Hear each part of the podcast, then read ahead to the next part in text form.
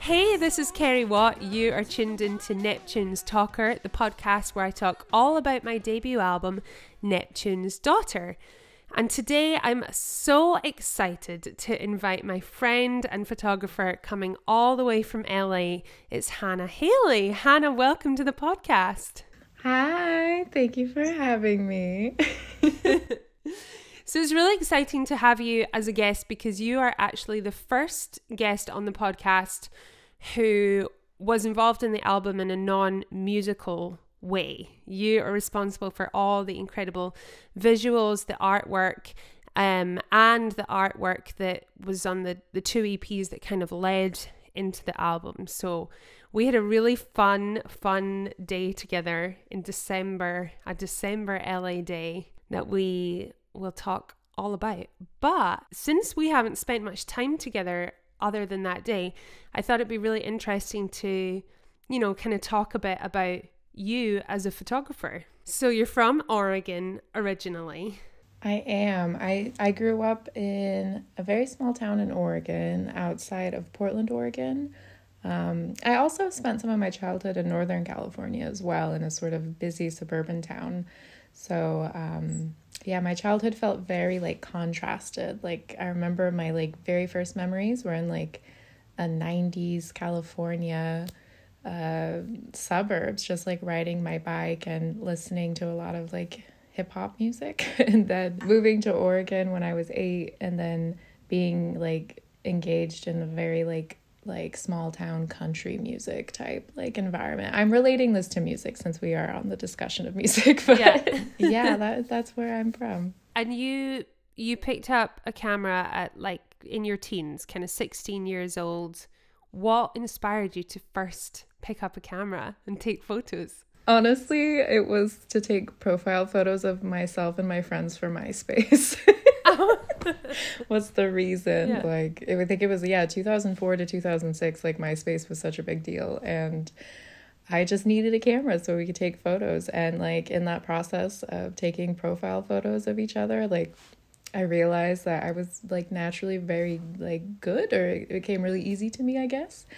And so in high school, a lot of my friends would request that I take photos of them for various reasons, and that eventually led to me getting a film camera, which is when I think things started to get a little bit more serious, because I realized that there was a technique to photography, and that was something I didn't realize before. But that was sort of happened at the perfect time, right? Because what helped you gain a following early on was platforms like Tumblr and Instagram. Those things were new and exciting, and people could go and discover art and photography in a new way. That must have been really useful without maybe you even realizing at the time how, popular that would become.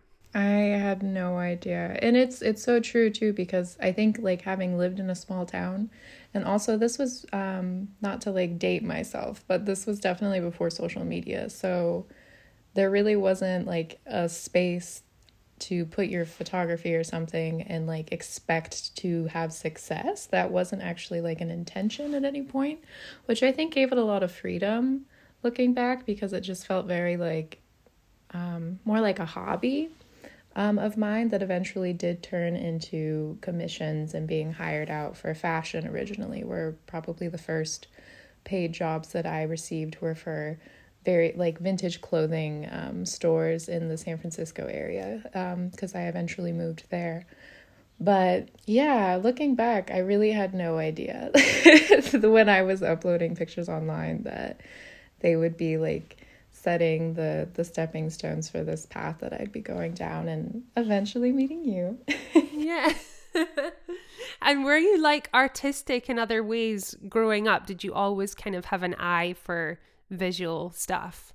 Yeah, I think looking back, I also forgot to mention this in terms of inspiration, but in my small town, we had one grocery store. I used to buy W magazine. I think I found this fashion magazine when I was 13, and I had never seen like photo editorials before like that, because before that the other magazines I read were like, I don't know, like teeny bop celebrity magazines. But I used to decorate my room and create these massive photo collages of these magazine clippings, and these like mammoth wall collages I made, kind of looking back, are like mood boards. Like they were kind of like the first mood boards I ever made, but they were more just like referencing whatever was going on with me internally at the time. But other than that, I was always artistic. Like I did a lot of artistic things. I was in choir, I was in drama, I studied musical theater for quite some time, as well as acting. And I think what always was important to me was just expressing myself. But the visual part is just what came the most natural to me and just kind of kept repeating itself over and over again. And I think it was also the aspect of like documenting things in the moment was really, really appealing to me. Interesting that you came from a background where you did theater and kind of drama and choir and all that kind of stuff, because I did too, but I have like almost no visual, like creative eye. That's why I love working with people like you. I could put together, you know, a Pinterest board of, oh, I think I like this general vibe, but in terms of turning it into something actually interesting, that's where working with other creatives is so exciting. So how did you kind of evolve your style? I mean, I guess it was really natural, but what was super appealing about your work to me was just how kind of unique it was, dreamy, a little bit ethereal. How did you get there? I definitely think, well, granted, there's been some time, and I think this is a great time to be having this podcast because I have been taking a break from actively shooting. So I've had some space to really reflect on my work and kind of like the ways that it's changed over time and also its origins. And I think a lot of the feeling of it, that kind of dreaminess of it, has a lot to do with, well, just frankly, like how I developed my photography work when I was a teenager, was that I was very like isolated and kind of living in like a insulated dream world of my own accord. And I was very selective with who I would like get close to me. So a lot of the people I photographed, I don't know, I just feel like I had a really like quiet relationship with light. And kind of just like noticing how light touches and kind of illuminates people, and also like shadows and angles and things like that. So I spent a lot of time looking at that when I was young. And I guess just over the years, I learned to enhance it through various lighting tricks or just kind of like editing sensations. But really, I think it's just like I constantly surround myself with a lot of imagery in general that also has this very ethereal look. So it's kind of just like, it is interesting. It's photography. It's like, it's always there. Like that dreaminess, I think it is always there. It's just the camera kind of like helps just capture it in an enhanced way. Kind of like makeup, like how makeup brings out the beauty that was already there. But it's just enhancing it. So from taking those kind of early photographs and, you know, photographing vintage stores and things like that, you then went on, you've had a really super exciting career working for big brands like Crocs and Benefit Makeup and Universal Music and different artists and models. How has that kind of changed you as a photographer, going from kind of doing your own work to then, I don't know if you get given a brief or probably some kind of inspiration? Yeah, I think it was really quick, actually, how involved I got working in fashion. I'm trying to think back of like when it really shifted. It was kind of like, it was like pre-2015, almost all of my work was like exclusively like with models and just a lot of beauty. But it was almost like a practice period. And then from 2015 to 2020, it was brands and big brands too, just kind of like all of a sudden taking my photography and catering it towards these already predetermined worlds, or predefined worlds, excuse me. I'm trying to think of an example. Would be like doing this photo shoot for Converse, and like me being a teenager, I used to be obsessed with Converse, and just like this like full circle moment of just being like, it's so funny how that happened. And same thing with models or brands, just like meeting and working with people that I'd known of for a while, and then suddenly like we're working on this project together. And I don't really even know, because it wasn't necessarily like a goal of mine to be working in fashion, but I think what it was is it was kind of like an integration of sorts. I think because my work, my origins were very private, I think it was kind of like this moment to take my personal, intimate kind of like young feminine relationship with photography and like expanding it out to other realms, which for me is the collaborative aspect. And I think that's what makes being an artist so fun, is that you have the choice to like work on things on your own, or you can collaborate with others and make a whole new thing with like two like powers combined, if that makes sense. I've had so many incredible experiences, and I've been really blessed with like the clients that I have worked with, because ultimately it was a lot of them reaching out to me with just like a very like subtle theme, and then really just trusting me to go with it, which I also am really like, again, blessed and really appreciative of when that happens. I think the same happened with us. Yeah. I had spent some time living in California myself, and a lot of kind of my time there and the road trips I'd taken and the sunsets and the beach inspired a lot of the album. One of the main songs is called Waking Up in California, and then there's a song called Band of Gold.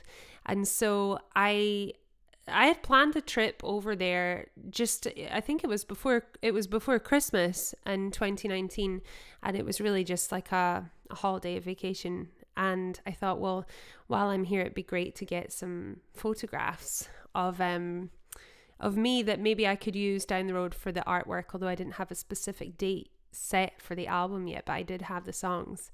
And I was just doing a lot of sort of searching on Instagram and I would find one kind of photographer I liked, and then I would see who they followed, and anyway, I stumbled across you, and just everything about your work totally resonated with me. I think one of the major things that I was just like, wow, that totally connects with the music that I'm making, was the kind of nostalgic aspect that I felt came through in some of your work. And I just love that, especially photos that you've taken, you know, out and around LA.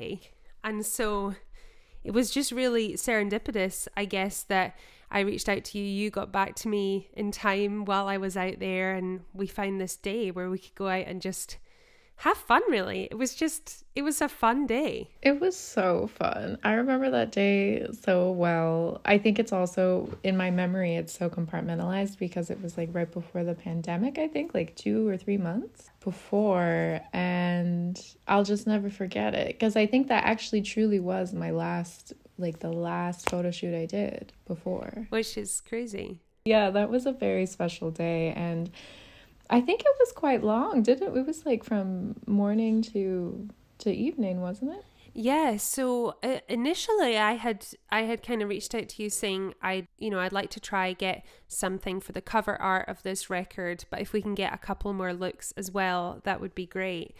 And I had a bunch of outfits that I sent you pictures of, and you came back with this amazing set of mood boards, 3 sort of different moods based on the songs from the album, which I think you listened to a few of the album tracks to kind of get a vibe for the music, which was super cool. And actually, just before our podcast today, I went back and I looked at those mood boards, and I can't believe kind of how spot on we got it. Like, you nailed those looks and those vibes.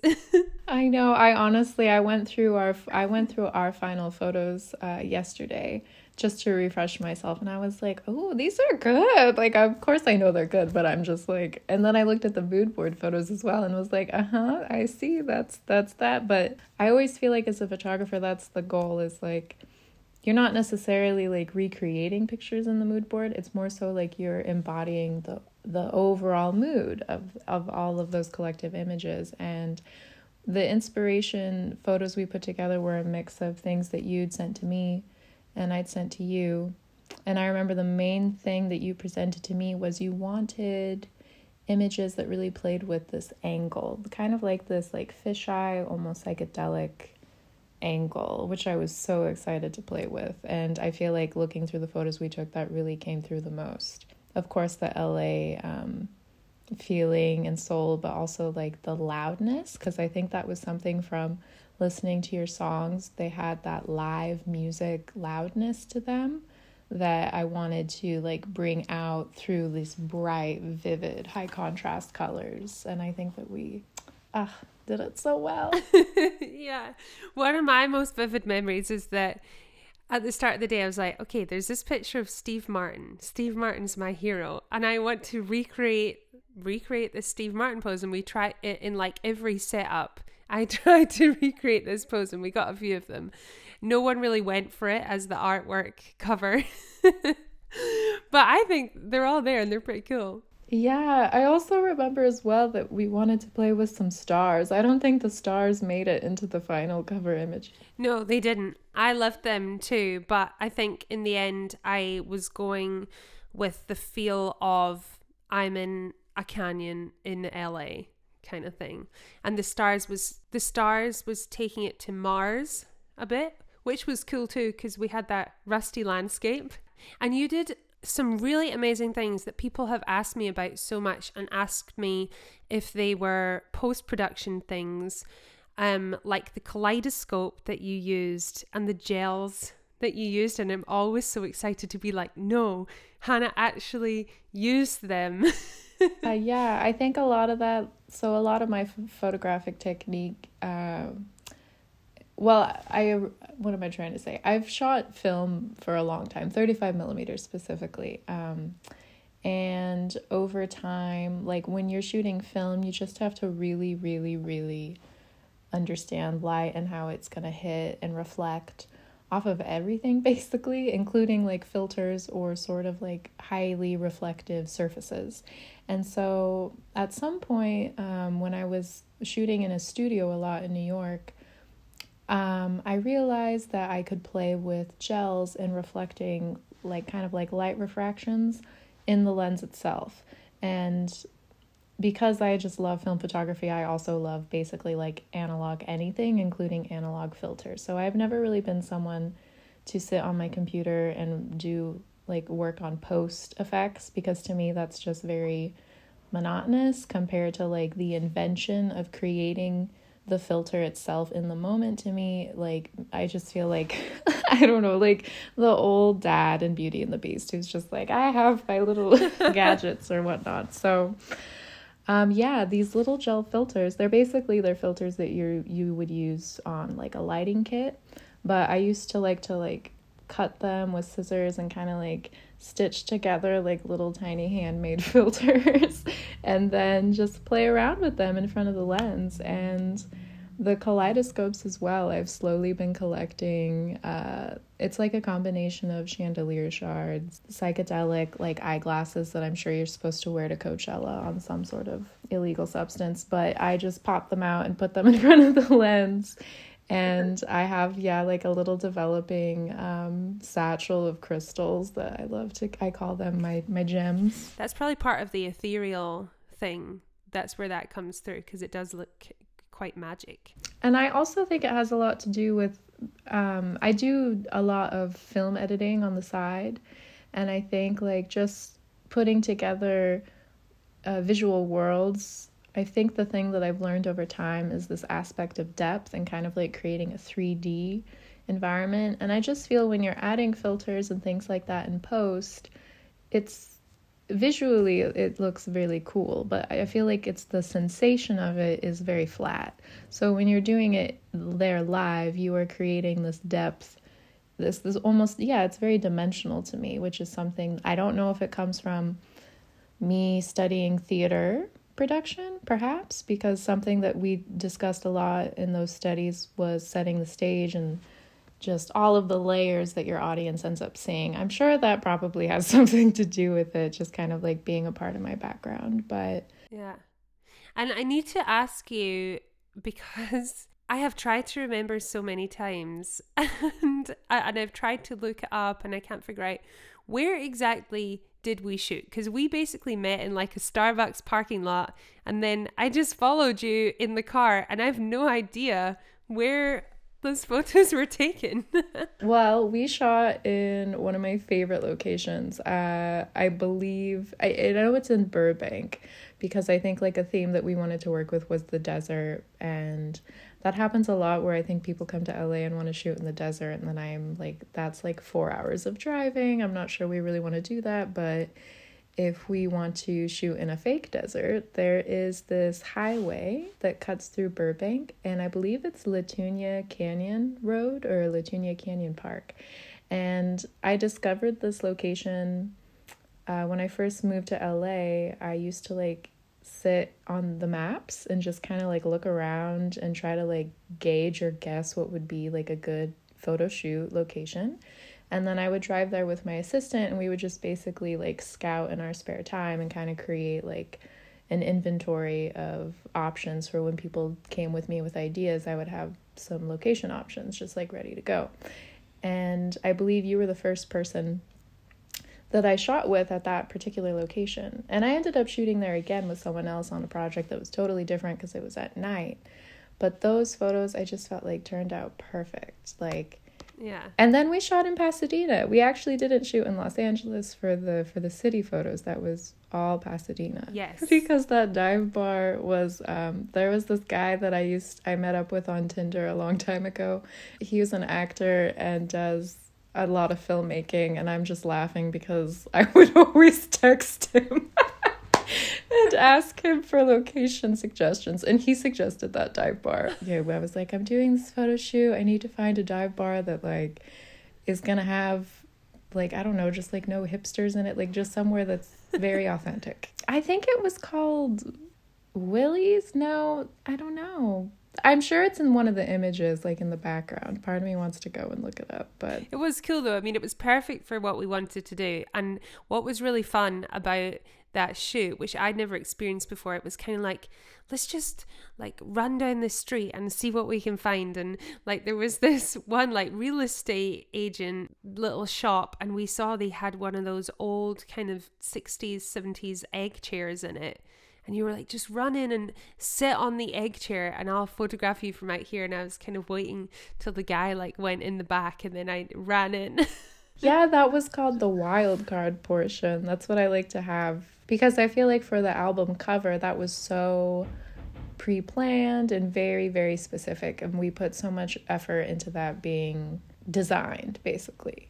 And then I remember the Pasadena section, we were running down the street, was to try to get as many shots as we could that you could use for multiple purposes. I think for like singles and things like that. So there wasn't really as much limit on what we could do.